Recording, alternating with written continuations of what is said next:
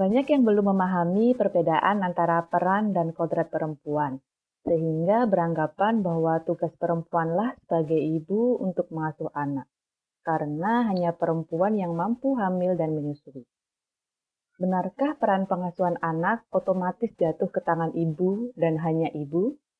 Inilah yang akan kami perbincangkan di VIP Talk Tingkat Impip Piloto.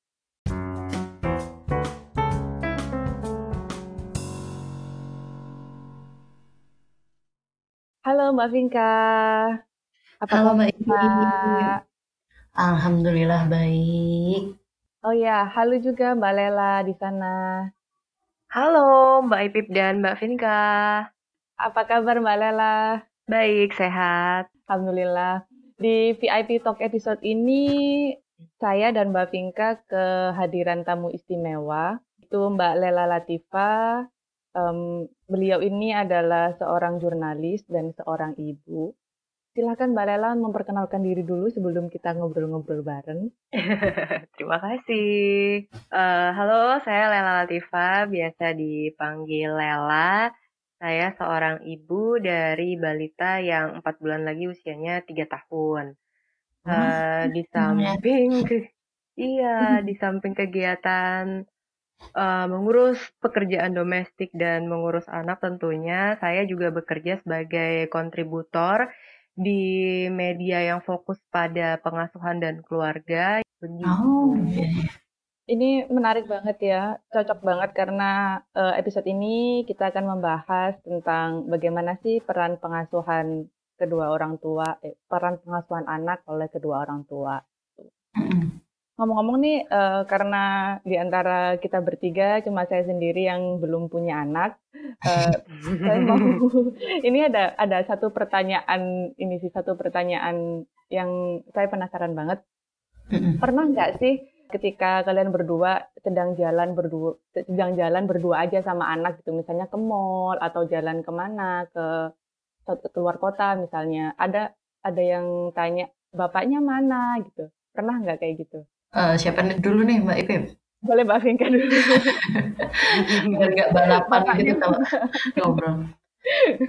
Kalau uh, jalan berdua terus bapaknya mana? Kalau sama stranger, maksudnya orang yang asing nggak kenal gitu sih jarang ya. Tapi kalau sama orang yang mungkin kenal, maksudnya saudara ke atau temen gitu sih masih sering sih ditanyain loh bapaknya mana, kok ini atau apa itu masih sering sih. Tapi kayaknya lebih sering kalau misalnya yang sebaliknya bukan? Maksudnya ketika Hayu oh. jalan sama bapaknya, terus akan ditanya, ibunya mana gitu.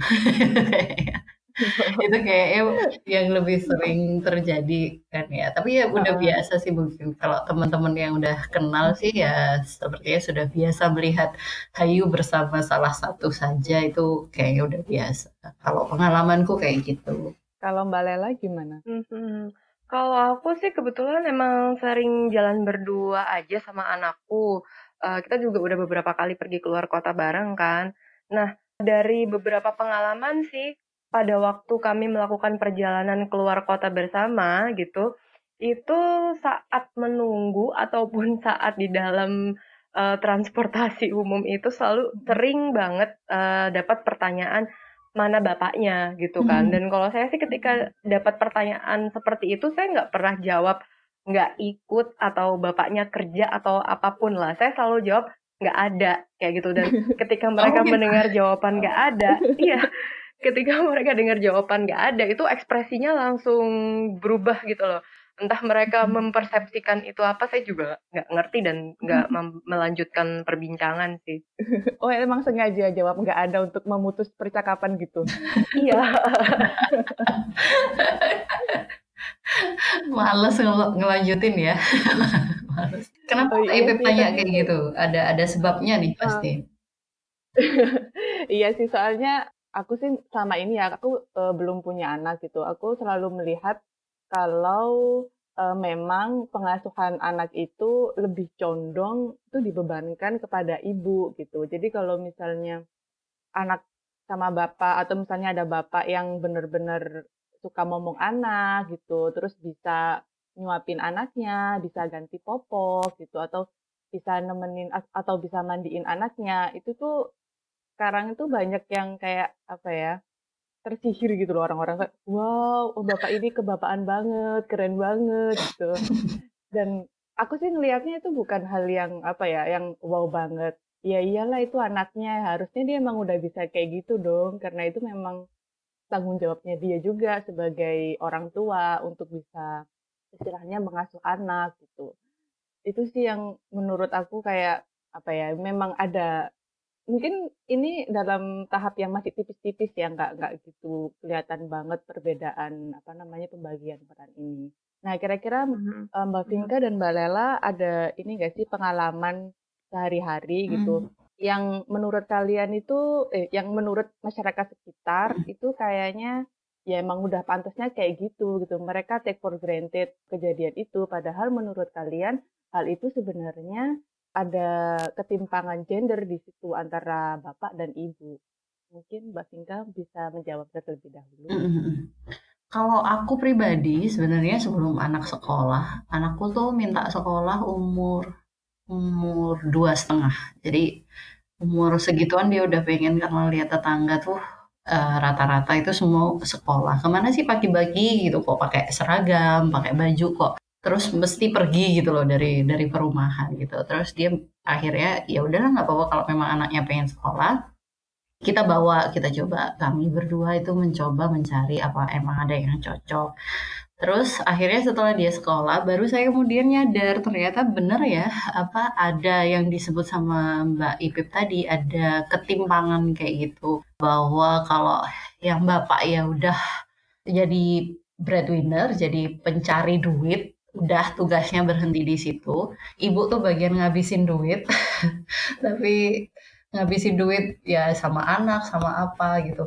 Benar-benar aku tuh baru menyadari bahwa ternyata peran pembagian peran itu cukup saklek gitu kalau di masyarakat umum. Karena kalau di keluargaku sendiri, kalau eh, di lingkungan maksudnya circleku mungkin ya orang-orang di sekitarku yang ku anggap dekat itu rata-rata nggak sesaklek itu. Tapi benar-benar ketika mungkin Mbak Lela juga menyadari mungkin ya kalau lagi jemput anak lagi kegiatan di mana terus habis itu ada mamah-mamah gitu. Nah biasanya tuh kalau yang bekerja pasti nggak akan kumpul sama mamah-mamah yang itu. Terus habis itu yang kalau yang mamah-mamah yang ini tuh ya udah nganterin les terus apa masak apa apa tugas domestik kayak gitu.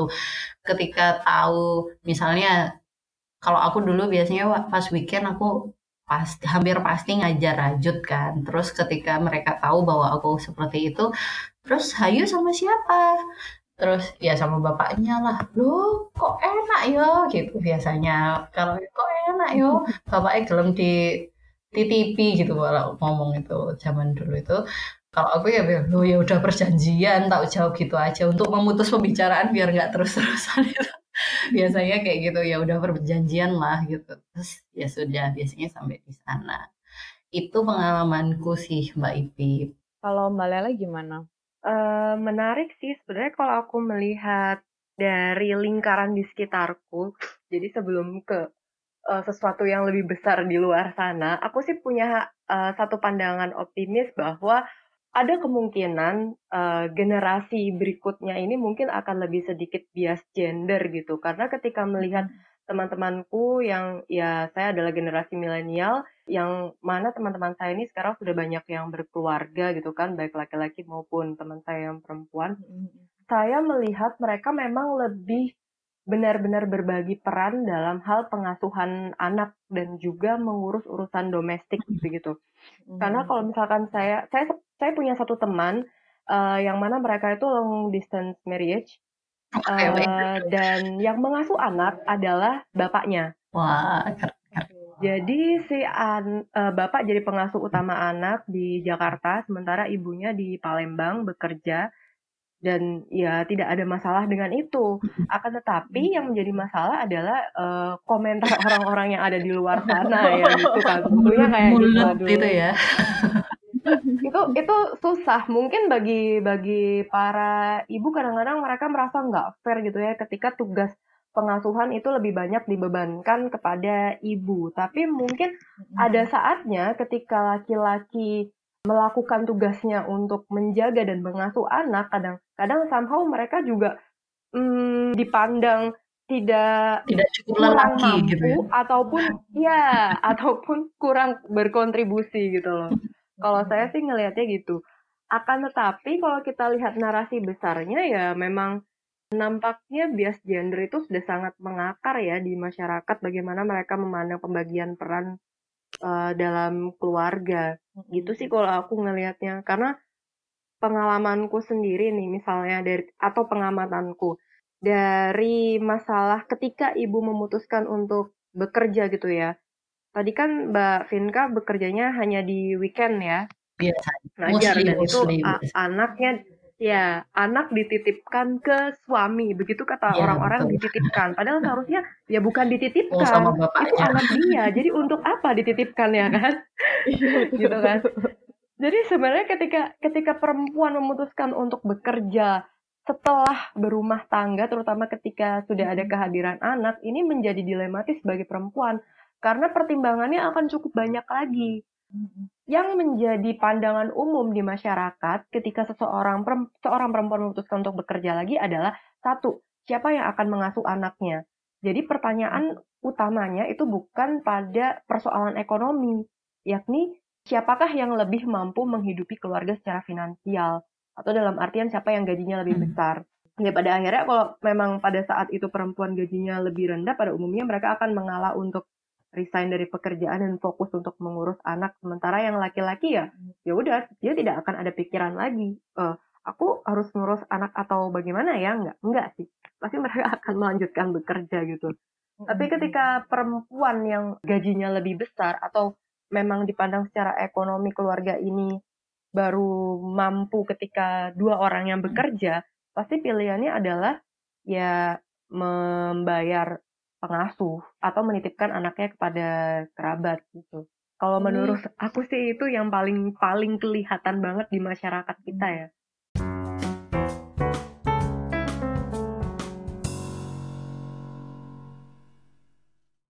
Ini uh, menarik banget sih dari uh, yang disampaikan Mbak Lela ini tadi tadi sempat dibahas kalau orang tua milenial itu lebih involved gitu ya, lebih lebih terlibat dalam mengasuh hmm. anak gitu, baik uh, ibunya maupun uh, bapaknya gitu. Mungkin ini juga ada pengaruh ini kali ya, dari mana mereka mendapatkan informasi tentang uh, parenting gitu. Soalnya contohnya aku sendiri ini, uh, aku dan suamiku walaupun belum punya anak udah mulai cari-cari tahu nih gimana ya sama-sama akan bekerja dan kami sedang berpikir gimana nih caranya nanti uh, membagi peran kalau misalnya kami sama-sama kerja dan kami berdua sama-sama harus me mengasuh anak. Sama-sama cari di internet, di buku atau di artikel kayak gitu.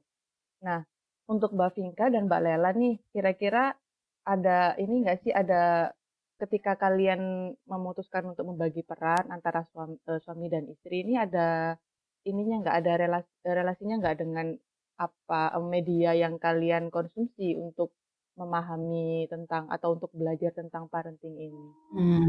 Misalnya dari buku atau dari orang tua mungkin atau dari tetangga atau dari kerabat hmm. gitu. Ada nggak sumber informasi yang kalian gunakan gitu untuk belajar menjadi orang tua? Kalau kalau aku ya, ini aku duluan ya. Kalau aku tuh, mm-hmm. kenapa Mbak Ipip?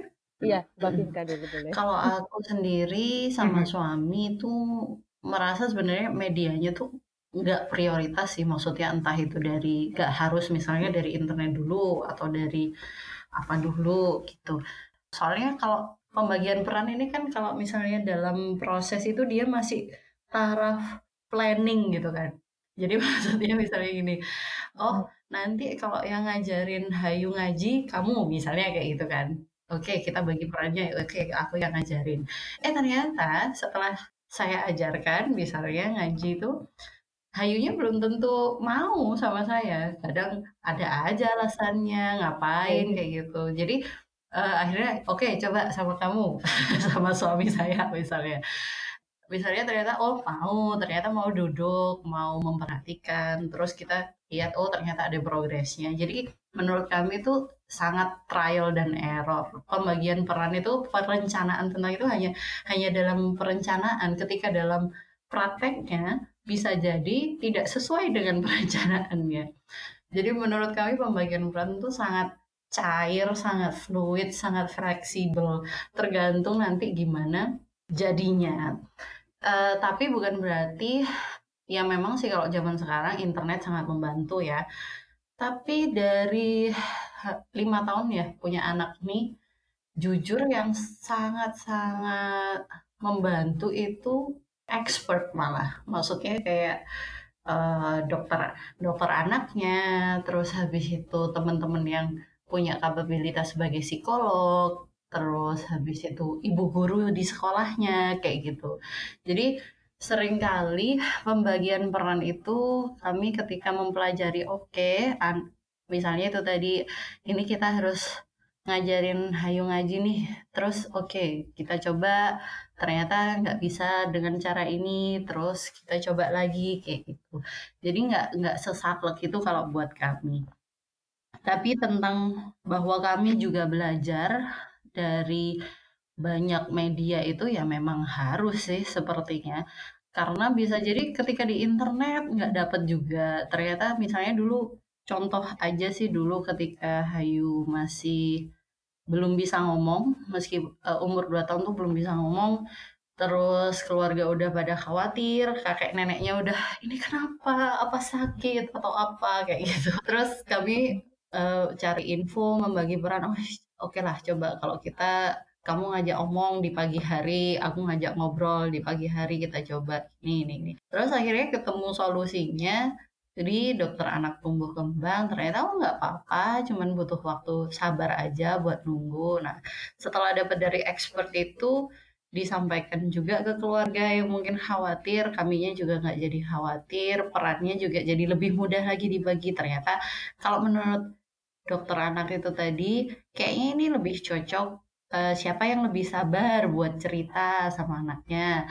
Oh, bapaknya. Ternyata bapaknya itu lebih sabar ketika ngajak main, kata, kata ketika ngajak ngobrol kayak gitu. Ya udah, akhirnya bapaknya lah yang kira-kira take over peran itu untuk untuk merangsang, memberikan rangsangan lebih ke dia. Jadi menurutku sih sangat-sangat nggak saklek sih, maksudnya yang fleksibel aja lah buat kami kayak gitu baik medianya maupun ketika melaksanakan peran itu sendiri. Iya, um, Mbak Vinka itu berarti lebih ke ini ya fluid, lihat dulu misalnya ambil dari dari uh, dari expert, hmm. kemudian diolah lagi, kira-kira cocok nggak sama anak gitu, trial and error gitu.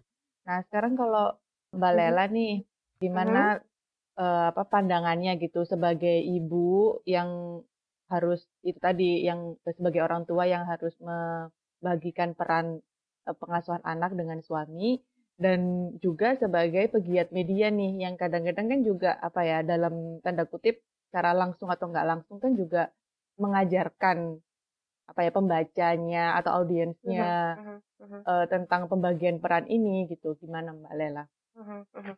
Uh, saya mau menggarisbawahi pertanyaan Mbak Ipip yang tadi soal bagaimana uh, generasi milenial itu akhirnya dinilai uh, lebih bisa involve gitu ya Iya, masalah pengasuhan.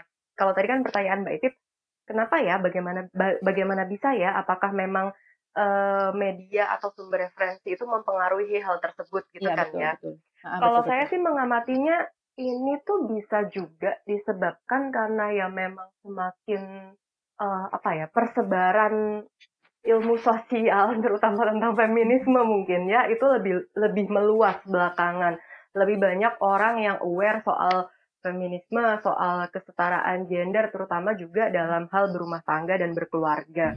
Itu satu.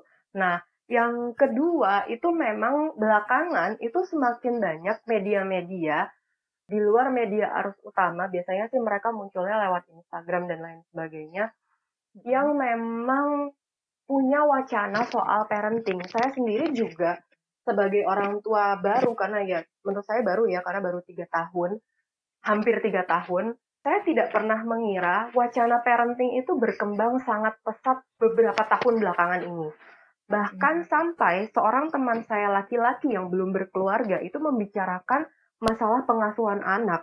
Iya, saya kaget ketika dia membicarakan itu karena bagi saya dia visioner gitu loh.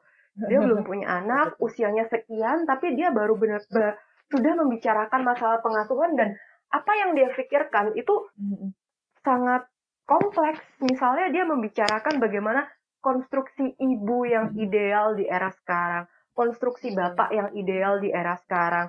Dan satu lagi, hal yang mungkin juga berpengaruh dalam involve-nya para bapak milenial di pengasuhan anak sekarang ini adalah semakin banyak orang yang tiba-tiba menjadi pakar parenting.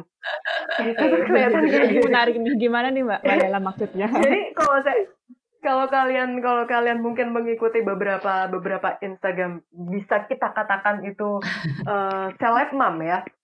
Oke okay, oke. Okay. Mereka kan banyak sharing banyak sharing soal pengasuhan, soal bagaimana mereka hmm. merawat anaknya, bahkan dimulai dari kehamilan, bagaimana mereka uh, persiapannya di kehamilan, persiapan persalinannya, hmm. bagaimana mereka mendidik anaknya ikut les ini itu, ikut baby gym, ikut sekolah dari bayi dan lain sebagainya itu mereka mengutarakan itu hingga akhirnya wacana tentang parenting yang mungkin sebelumnya terbatas itu sekarang semakin hmm. baik, semakin mudah diakses. Okay. Karena ya kita mau tidak mau kita melihat memang ya banyak sih orang-orang yang belajar dari dari para seleb mam dari para seleb mam itu.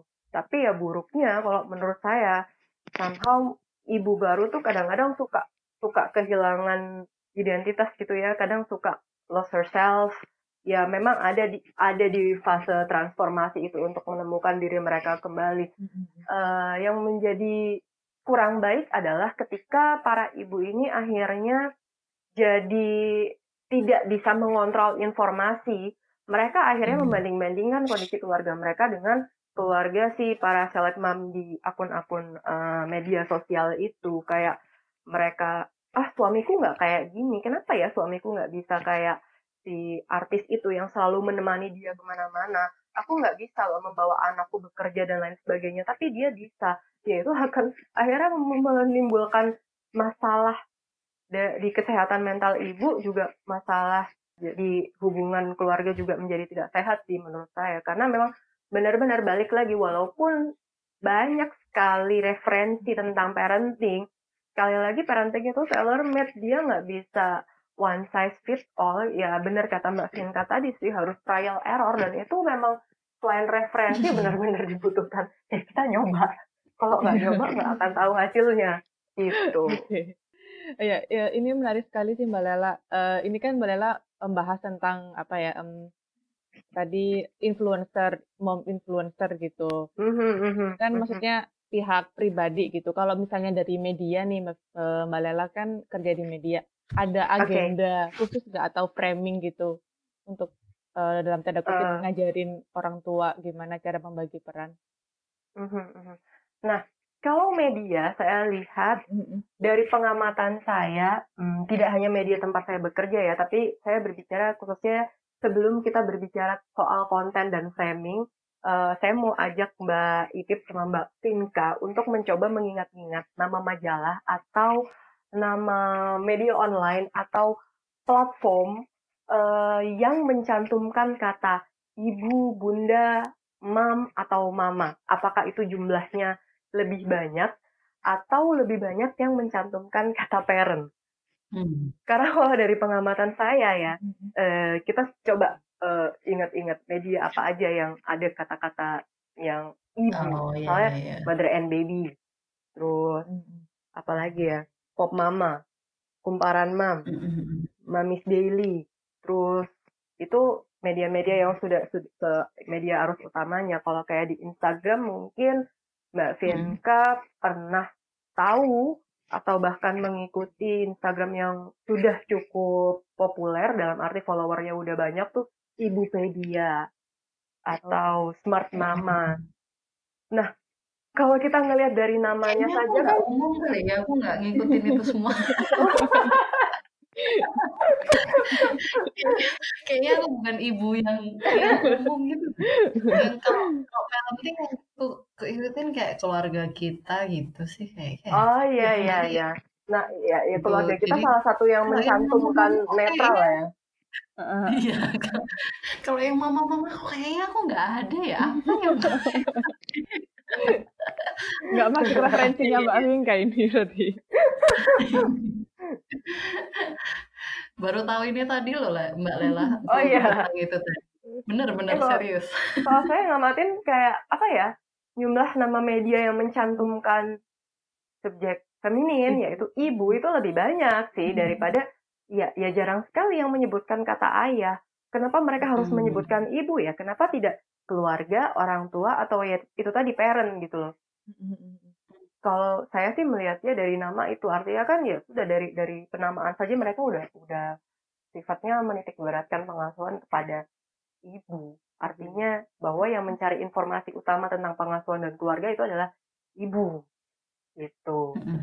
Nah, terus langkah lebih maju ke soal konten dan framing. Kalau di tempat saya bekerja, porsi informasi yang ditujukan khusus untuk ayah atau laki-laki itu biasanya tidak lebih dari 5 sampai 10 persen. Wow, Hmm. Pun dikit ya. itu di iya, pun itu di event off air kita ya, karena pasti kebanyakan segmennya ya memang ibu-ibu. Mm-mm. Kalau dari soal framingnya biasanya ya kami menempatkan laki-laki itu sebagai support system gitu. Jadi mungkin ini eh, karena memang audiensnya ibu-ibu ya. Mm-mm. Nah, iya, begitu sih. Atau mungkin kalau kalau kalian juga melihat beberapa akun media sosialnya parenting-parenting ini, itu rata-rata yang nge-like dan komen atau followernya itu adalah eh, kebanyakan perempuan. Hmm. Nah, biasanya yang paling kelihatan itu di kolom komentar. Kalau ada informasi yang menarik, itu pasti para ibu-ibu ini tuh mention suaminya. Oh iya. Itu, itu. Jadi sangat sedikit porsi. Iya, sangat sedikit porsi bapak-bapak yang memention istrinya. Iya betul betul. Ya artinya ibu itu tetap masih sebagai pencari informasi utama di keluarga. Sekalipun riset memang menunjukkan bahwa ya laki-laki milenial tadi mereka lebih involved dan mereka lebih mau mencari informasi tentang eh, tumbuh kembang anak dan lain sebagainya. Begitu Mbak Ipip. Aduh, Aku mau komentar dikit dong tentang boleh, itu. boleh, boleh Mbak Vinka silakan. Aha. Enggak, cuman aku tuh agak-agak gimana ya, entah gatel atau risih gitu ya. Kadang-kadang ngelihat kalau ibu-ibu kayak gitu berarti, nih pak, terus kasih nyebut Ya, suaminya. Padahal, padahal kalau di Instagram kan kita bisa kan, itu di share yang lewat DM itu loh. DM. direct message itu pun kan bisa kan jadi nggak harus nggak harus disebutkan si ini nih coba denger gitu bahkan ada yang kayak gitu gitu suaminya Eh, ya aku nggak masalah sih sebenarnya dengan bahwa ibu itu yang mencari informasi ngasih tahu suaminya. Tapi kan bisa juga nggak nggak perlu disebutin kayak gitu gitu. Entah aku yang mungkin malah mungkin orang Ja- karena orang Jawa kali ya. Itu kan bisa sih di ini atau melindungi harga diri suami. Kenapa sih harus ini loh pak? Kamu tuh kadang-kadang kan masih ada loh ya kayak gitu. Agak gemes-gemes gimana gitu Ya itu lucu sih, bener-bener bener. Nah ini tadi kan eh, kita udah ngobrolin nih panjang banget dari pengalaman sehari-hari gitu sampai eh, bagaimana media ini eh, berbicara tentang peran pengasuhan orang tua. Nah pertanyaannya nih, pertanyaan pentingnya sih, kenapa sih hal ini tuh perlu banget kita bahas gitu? Kenapa hal ini tuh penting untuk kita perbincangkan gitu? Memangnya kalau pembagian perannya ini bias gender itu kenapa gitu? Apa ruginya sih kalau misalnya eh, pembagian peran ini cuma berat di ibu aja gitu? Toh dari dulu juga ibu yang berperan gitu. Ya, gimana nih Mbak Vinka atau Mbak Lela menjawab pertanyaan ini? Mungkin pertanyaan ini akan datang dari orang-orang atau tetangga-tetangga gitu yang yang bisa aja penasaran kenapa sih emangnya kenapa kalau misalnya ibu aja yang eh, mengasuh anak toh ibu juga yang hamil, yang menyusui gitu. Kenapa sih harus imbang antara ibu dan ayah? Monggo silakan Mhm. dijawab Mbak Mbak Pinka. Oh, oke.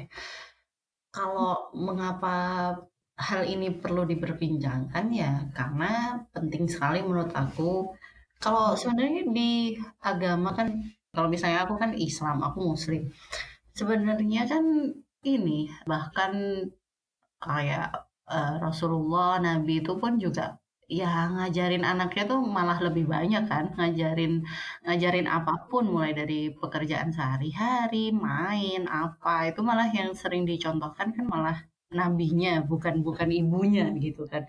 Bukan istri-istri nabi kalau diceritakan. Makanya aku sebenarnya agak heran ketika dulu ketika dulu misalnya kenapa bergesernya jadi misalnya agama Islam itu kesannya seperti patriarki padahal kalau dicerita-cerita kan Nabi juga yang ngajarin, Nabi juga yang ngajak main, nyiapin makan pun ada juga kayak gitu. Terus habis itu kenapa hal ini penting diperbincangkan buatku karena tadi sempat disebut sama Mbak Lela juga bahwa memang nggak mungkin tiap tiap anak tuh cara pembesarannya, maksudnya bagaimana kita membesarkan seorang anak itu nggak mungkin akan sama. Apalagi kalau di zaman sekarang kita tahu banyak juga macam-macam orang tua. Yang aku maksud di sini ada orang tua tunggal atau single parent. Sebenarnya single kayaknya nggak nggak tepat ya. Jadi maksudnya yang orang tua tunggal, misalnya yang orang tuanya divorce atau yang multi parents bahkan karena dari divorce terus akhirnya masing-masing punya keluarga lagi seperti itu.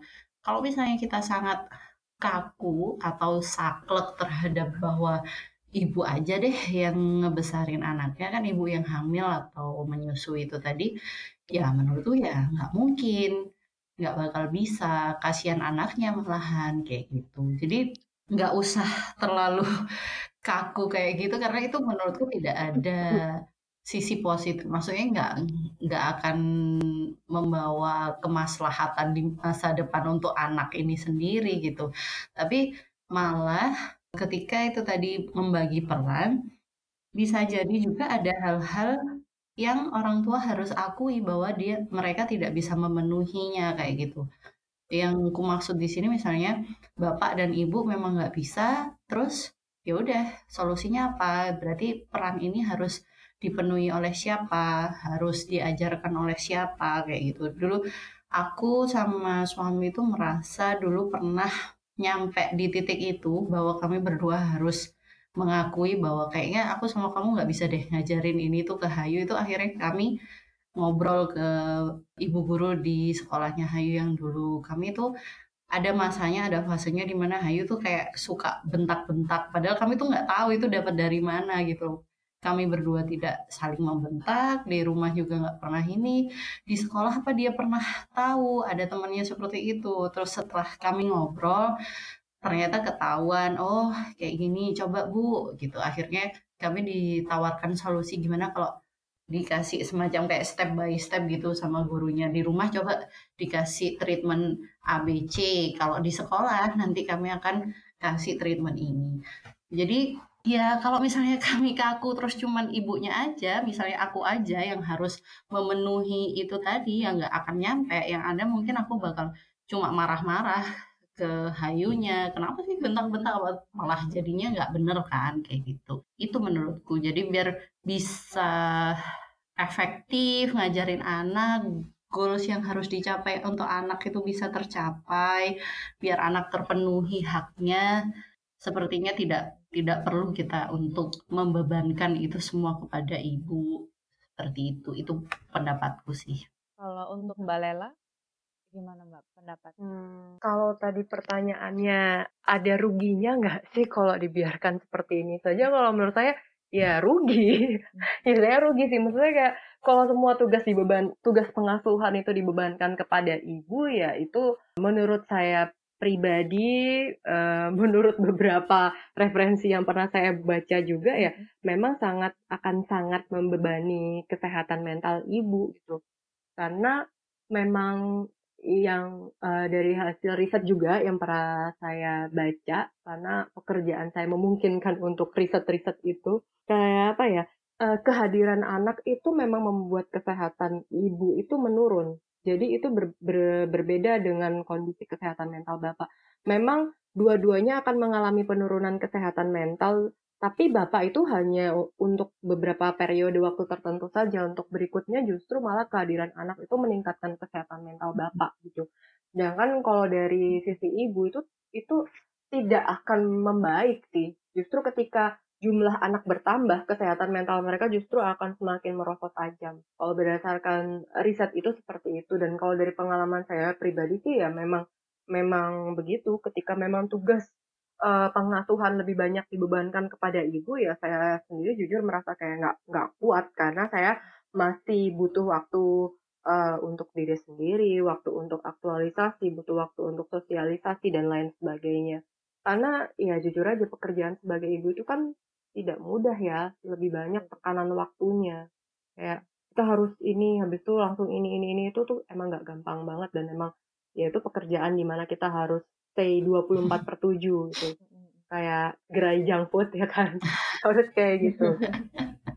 Dan kalau saya pribadi sih, kenapa pembagian tugas atau pembagian peran di dalam rumah tangga itu penting banget antara ayah dan ibu ya sebagai salah satu medium untuk memutus mata rantai patriarkis di anak cucu saya kelak gitu. Karena saya juga ada beberapa hal yang mungkin bisanya diajarkan sama bapak, ada beberapa hal yang bisanya diajarkan sama ibu gitu.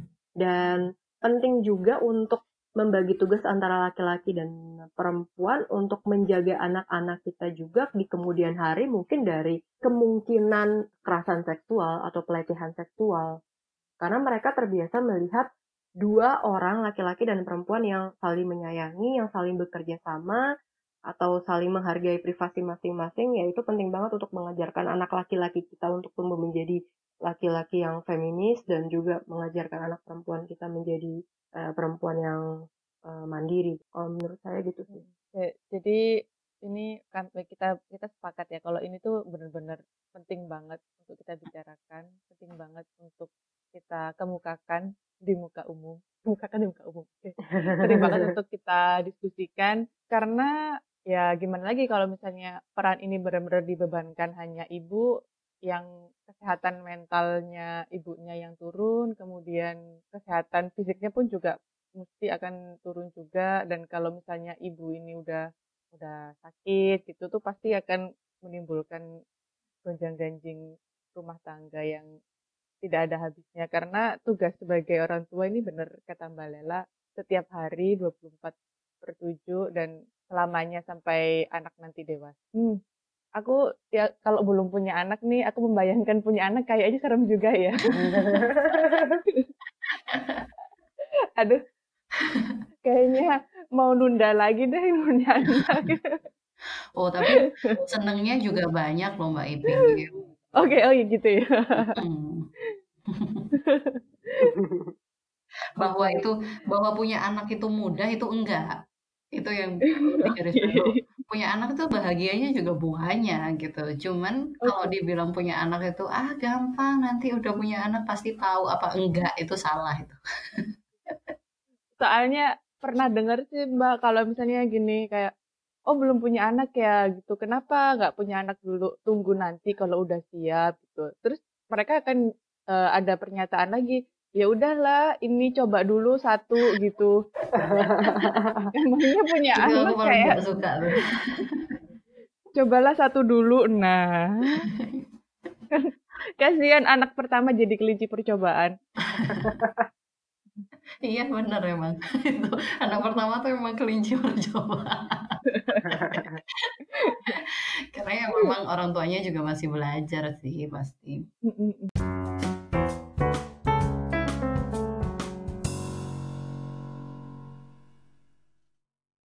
Uh, dari, uh, Mbak Lela sama Mbak Vinka ada tambahan lagi nggak yang ingin disampaikan gitu? Mungkin aku kur kurang, uh, belum sebutkan tadi. Apa ya? Oh, kalau aku ini sih, mungkin kita tadi bicaranya soal narasi besar gitu kan, siapa yang bertugas soal pengasuhan apakah bapak ataukah ibu gitu. Kalau aku mau nambahin soal ini deh. Hal simpel yang membuat masyarakat bisa melihat bahwa pengasuhan kita itu masih banyak yang bias gender. Contohnya apa? Kalau banyak orang yang masih nggak percaya, kadang-kadang kan kayak banyak yang take, take it for granted ya, kayak ya udahlah itu tugasnya ibu gitu kan. Kayak contoh-contoh yang paling simpel nih yang pernah yang ada di pengalaman saya soal biar masyarakat tuh ngerti kok kita tuh emang masih banyak loh yang bias gender. Sesimpel kayak kita lagi di toilet, perempuan terus sering kan lihat ada Mhm. anak laki-laki yang ikut ibunya gitu. Oh iya.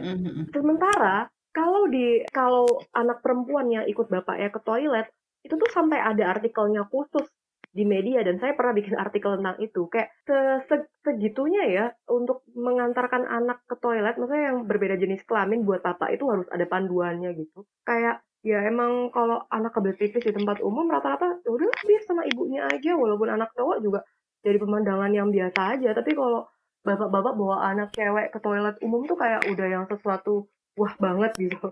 Harus sesuatu yang butuh panduan banget gitu atau sesimpel kayak kita di meja makan. Itu kita secara apa ya ini juga kadang-kadang sering juga sih terjadi di keluarga saya gitu ya. Kayak coba kita lihat siapa yang bertugas untuk mengambilkan makan. Dan siapa yang menyendok paling terakhir. Itu pasti ibu gitu. Kayak siapa yang mengambilkan makan untuk anaknya. Itu ibu. Sedangkan kalau misalkan bapak nyiapin makan anak ya itu benar-benar kalau udah pas kepepet banget pas ibunya nggak ada atau pas ibunya sakit biasanya kayak gitu sih atau Kalau banyak ada masih banyak nggak? ya kayaknya contoh-contoh simpel banyak. iya contoh-contoh remehnya itu banyak. Di sisi lain, aku juga mau nambahin bahwa sekarang sih entah itu tadi mungkin ya kayak aku disebutkan di awal, entah karena mungkin aku memang cukup ketat mengaudit dan mengedit circleku. Jadi di lingkunganku maksudnya orang-orang dekatku itu sekarang sih ada sih beberapa. Jadi kayak temen yang suaminya memilih untuk udahlah apa namanya eh, dan memang pekerjaannya memungkinkan untuk remote. Kemudian eh, dia mendukung ikut istrinya ke luar negeri untuk untuk ambil S3 jadi yang S3 tuh istrinya gitu loh. Jadi istrinya oke. mm-mm. Terus yang eh, tanggung jawab lebih banyak untuk ngasuh anak ya si bapak ini kan akhirnya. Kemudian itu ada beberapa, ada dua atau tiga yang seperti itu. Ya memang kalau dipikir, nah kalau kalau di bisa sih itu di dikasih di kontra maksudnya ya itu sih soalnya emang kerjanya bisa kayak gitu. Kebetulan ya ini app developer gitu kan. Terus dia memang salah satu founder dari app developer itu sendiri. Jadi ah bisa kalau itu emang kerjanya memungkinkan remote atau apa tapi bisa juga di counter lagi sama alasan bahwa sebenarnya hal ini sudah masuk dalam perencanaan dia sejak dulu. Dia sudah tahu bahwa aku memang kayaknya butuh kerja yang fleksibel deh. Jadi nanti aku bisa support istriku karena istriku lebih pinter. Dia sendiri yang ngomong kayak gitu. Istriku tuh lebih kayaknya lebih pinter kalau di akademis kayak gitu. Jadi di sisi lain meskipun menemui banyak betul yang diomongin sama Mbak Lela tadi bahwa fenomena kayak anak laki-laki ikut ke toilet sama ibu itu wajar tapi kalau sebaliknya tidak kayak gitu. Tapi di sisi lain aku optimis sekali bahwa karena memang sudah banyak lah orang-orang yang melakukan bahwa bapak itu kalau jadi yang bertanggung jawab lebih banyak atas membesarkan anak itu juga nggak apa-apa. Itu keren itu bagus kayak gitu.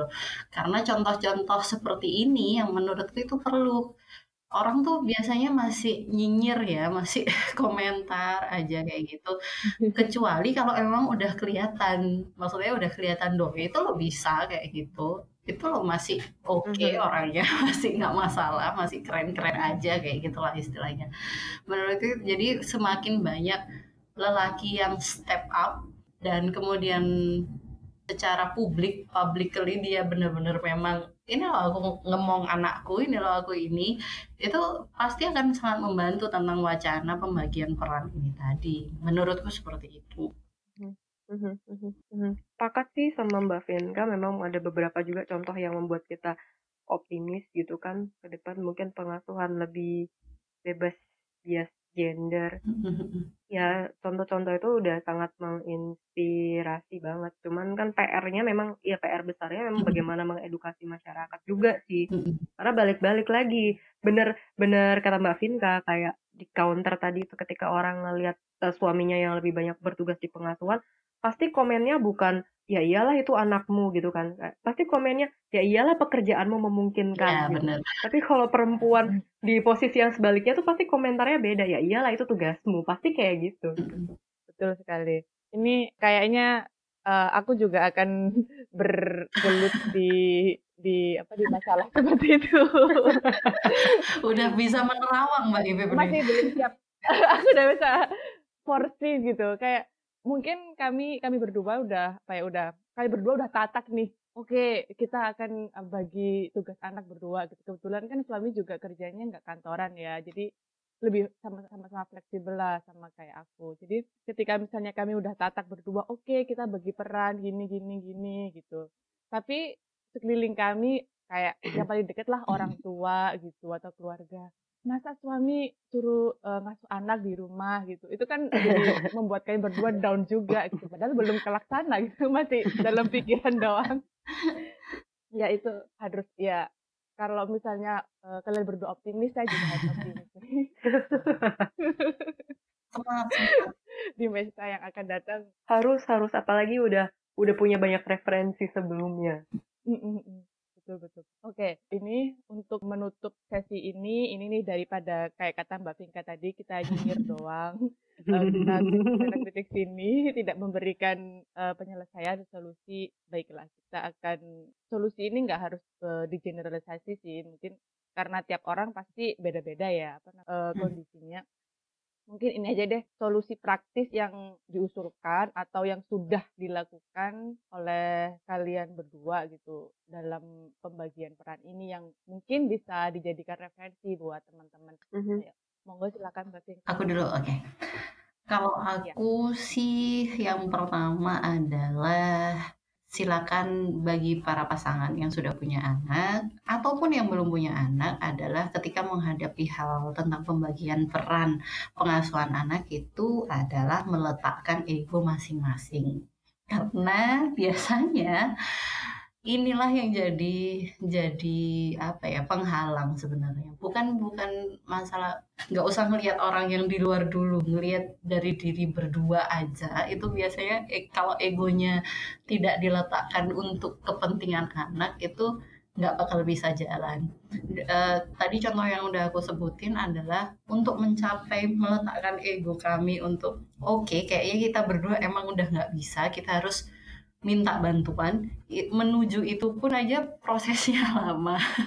Bahkan mengakui kayaknya kan ada perasaan aduh kok aku nggak bisa sih? Kami berdua kok nggak bisa sih? Itu kayak seperti dalam tanda kutip orang tua yang gagal gitu kan ketika melakukan sesuatu dan berbagi peran itu kok kok sama-sama nggak bisa? Tapi kemudian ketika kami udah pikir baik-baik dan meletakkan ego kami masing-masing ya sebenarnya ya wajar aja sih kalau kami nggak tahu atau kami belum bisa dan butuh bantuan karena toh ya ini pengalaman pertama kami jadi orang tua. Kalau masih nggak tahu banyak hal itu ya wajar-wajar aja meskipun sudah berusaha cari info atau apa pun. Nah ketika sudah mengalami titik yang itu tadi di selanjutnya sih akan lebih mudah. Maksudnya kalau memang kita nggak bisa, oke kita cari bantuan, kita tanya ke orang-orang yang memang capable dalam bidangnya. Setelah itu, kalau misalnya yang nggak bisa itu adalah waktu atau kesempatan, oke okay, terus kita minta tolong sama siapa, apa memungkinkan untuk minta tolong orang lain. Jadi uh, setelah dari situ sih akan lebih mudah menemukan solusi atas pembagian peran untuk orang tua dan bahkan ketika kami butuh bantuan orang lain dalam membesarkan anak ini. Terus solusi praktis yang kedua itu adalah di sisi lain kalau ketemu sama sesama orang tua yang mengalami kesulitan yang mungkin dulu sudah pernah dialami itu coba deh tolong gitu. Kasih tawarkan pertolongan kepada uh, orang tua yang lain yang sedang kesulitan itu pertolongan itu tuh kadang-kadang cuman apa mau ini sering yang sering banget itu misalnya tetangga terus barusan melahirkan uh, terus udah bingung kayak bingung gimana nih anaknya yang kecil sakit, terus masih ada kakaknya. Sesederhana, mau nggak kakak ikut sama tante sama om, kita pergi ke mana, kayak gitu. Menurutku itu akan membuat orang tuh jadi lebih fleksibel gitu loh.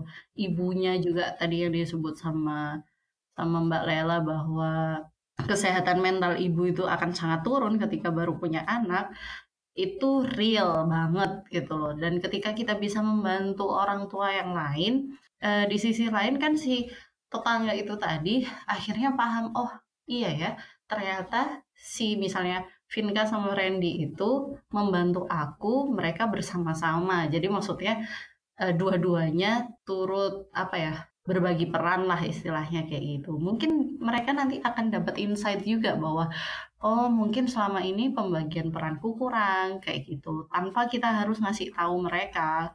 Jadi dengan kita menawarkan bantuan itu sebenarnya cukup bisa menggeser atau paling nggak memberikan insight baru untuk mereka dalam berbagi peran.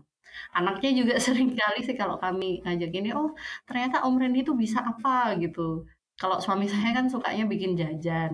Itu pengalaman tuh akhirnya ada yang tahu bahwa, oh ternyata cowok tuh juga boleh masak, cowok tuh juga bisa masak itu boleh, kayak gitu-gitu. Itu kan hal kecil, tapi menurutku itu bisa membantu nanti orang tua lain untuk berbagi peran juga.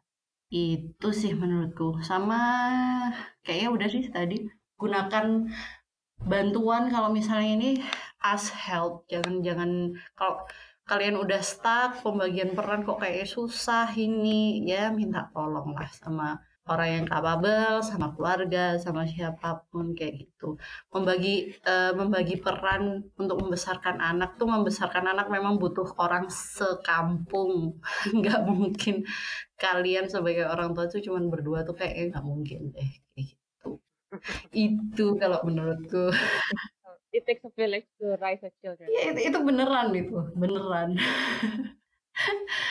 Kayak gitu, karena memang butuh orang bener-bener banyak banget sih. Karena anak pasti akan belajar dari siapa saja. Tukang sampah kek, yang angkut-angkut sampah. Hayu tuh seneng banget tuh main sama Pak Pak Ek namanya kalau di rumah di Sidoarjo tuh. Dia juga belajar banyak. Eh, Pak Ek tuh bisa ini loh Bu, bisa ini, bisa itu. Mungkin yang tidak bisa diajarkan oleh aku sama Pak Randy misalnya. Kayak gitu deh. Itu kalau solusi praktisku. Kalau solusi praktis dari Mbak Lela yang sudah dilaksanakan bersama suami? Uh, kalau kalau dari saya sih satu yang paling penting satu dan menurut saya satu-satunya sih uh, komunikasi sih komunikasi komunikasi sama pasangan kayak soal apa yang membuat kita keberatan di peran kita yang sekarang apa yang membuat suami keberatan atau tawaran apa yang mungkin bisa kita berikan ataupun dia berikan kepada kita. Karena menutup kemungkinan ya tidak bisa dipungkiri bahwa perempuan itu ya memang secara psikologis makhluk makhluk kode banget. Kadang-kadang tuh kita pengennya ini loh tapi kita tuh nggak ngomong. Kita justru ngomong tuh sebaliknya. Giliran itu yang dilakuin sama suami kita kesel kita ngambek gitu kan. Kamu butuh bantuan apa? Nggak usah tapi padahal kita sebenarnya ngarep banget bantuan itu. Ya ketika dia santai-santai tidur-tidur ya jangan disalahkan juga gitu kan. Itu kegagalan kita untuk berkomunikasi dengan dia sebetulnya.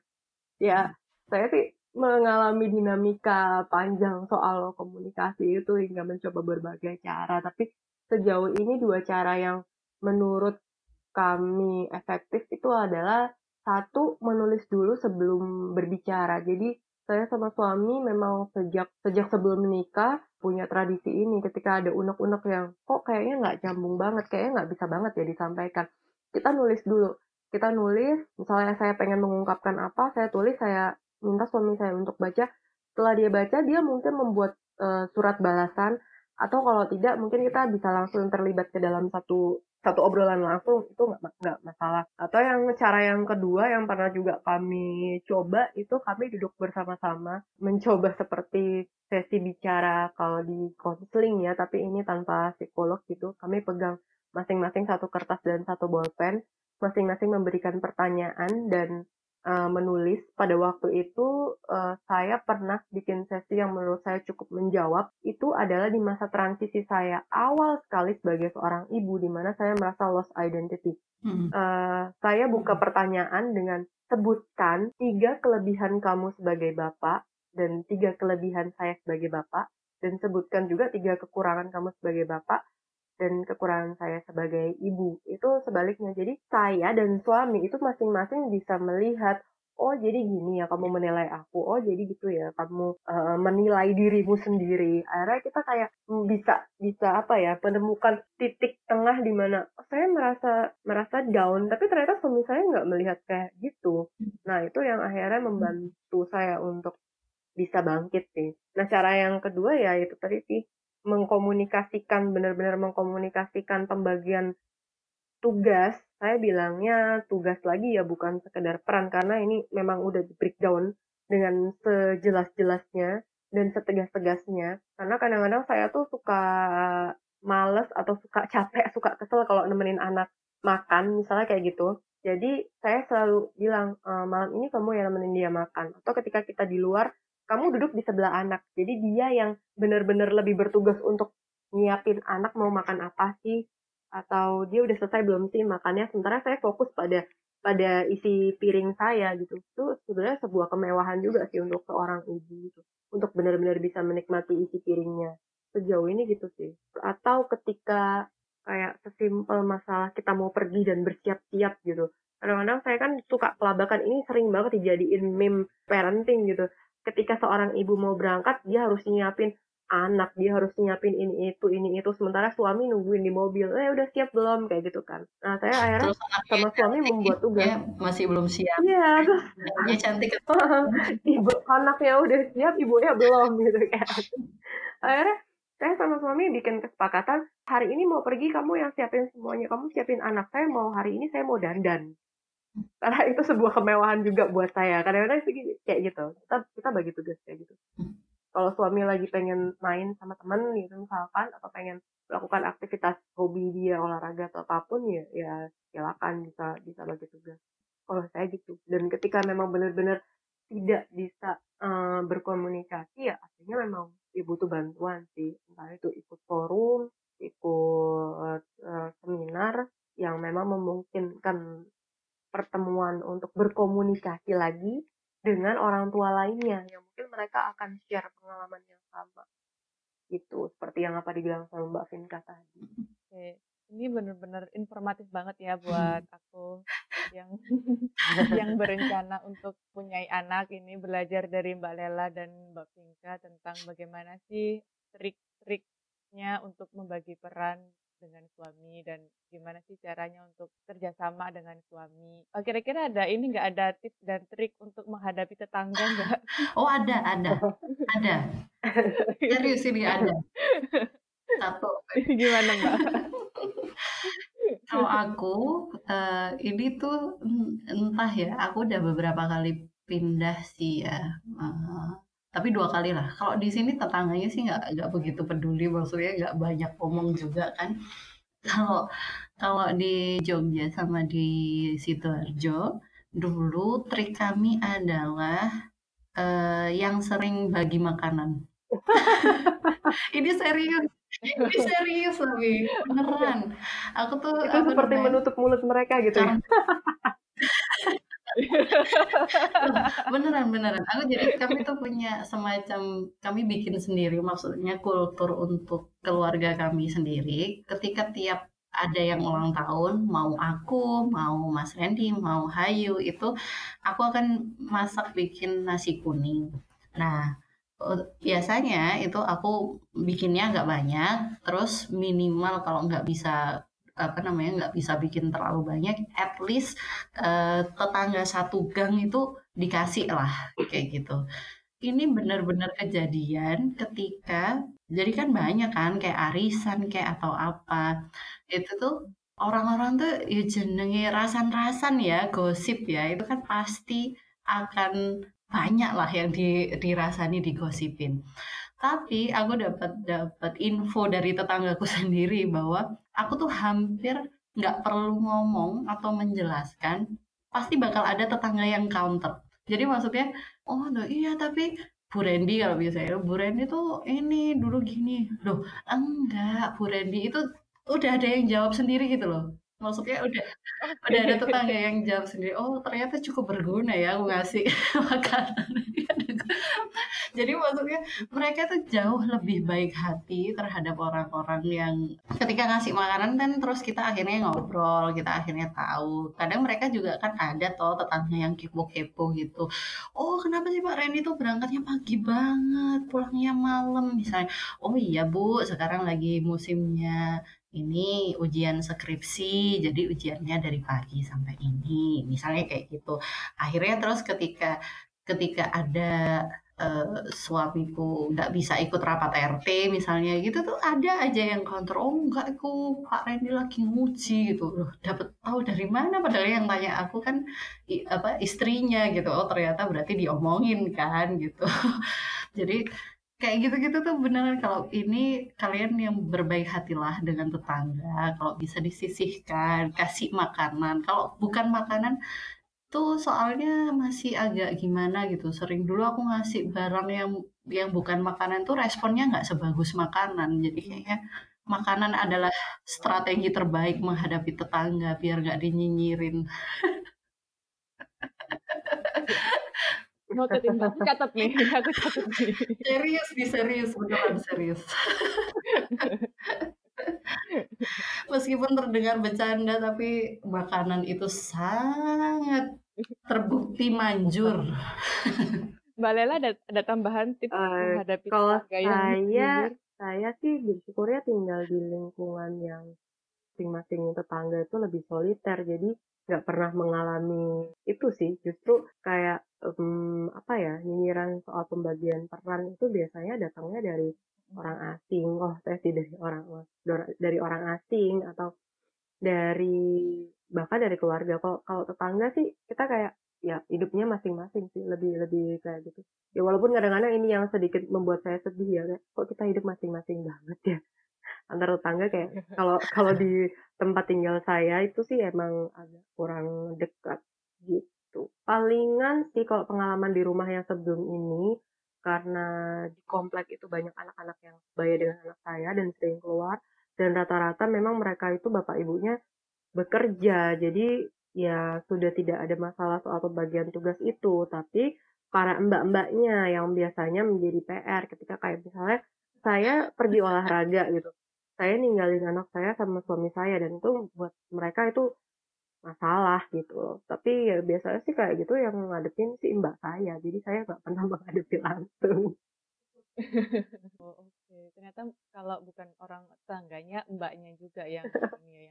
Iya, karena ada justru aja. kalau di tempat tinggal saya tuh kayak yang lebih mengenal siapa kita itu mbak-mbaknya. Kalau orang yang yang punya rumahnya kayak ya udah kita masing-masing. Yang penting saya nggak ganggu kamu, kamu nggak ganggu saya. Kalau pengalaman di dua tempat tinggal bahkan tiga ya tiga tempat tinggal di Jakarta ini kayak gitu oke teman-teman pendengar itu tolong dicatat bagaimana tips dan solusi praktis gimana caranya apa ya uh, bekerja sama dengan suami membagi peran dan kalau sudah dibagi perannya dengan suami sudah sepakat dengan suami di melihat menerawang kira-kira kanan kirinya agak ada pro dan kontra boleh di dicatat gimana cara untuk menanggulanginya Oke, Mbak Lela dan Mbak Vinka, ini kita udah ngobrol panjang banget, udah satu jam lebih membahas tentang pembagian peran suami, itu pembagian peran mengasuh anak antara suami dan gak kerasa banget ya. Ada kira-kira ada tambahan gak nih sebelum saya tutup? Saya cukup deh. Kalau aku udah sih kayaknya. Udah ya. Oke, um, terima kasih Mbak Vinka, terima kasih Mbak Lela. Sampai jumpa di episode lain lagi. Semoga kita bisa ngobrol di tema yang lain. Oke, sama-sama. Terima, Terima kasih. Mbak Ipi. Ya. Terima kasih udah diajak bergabung. Terima kasih.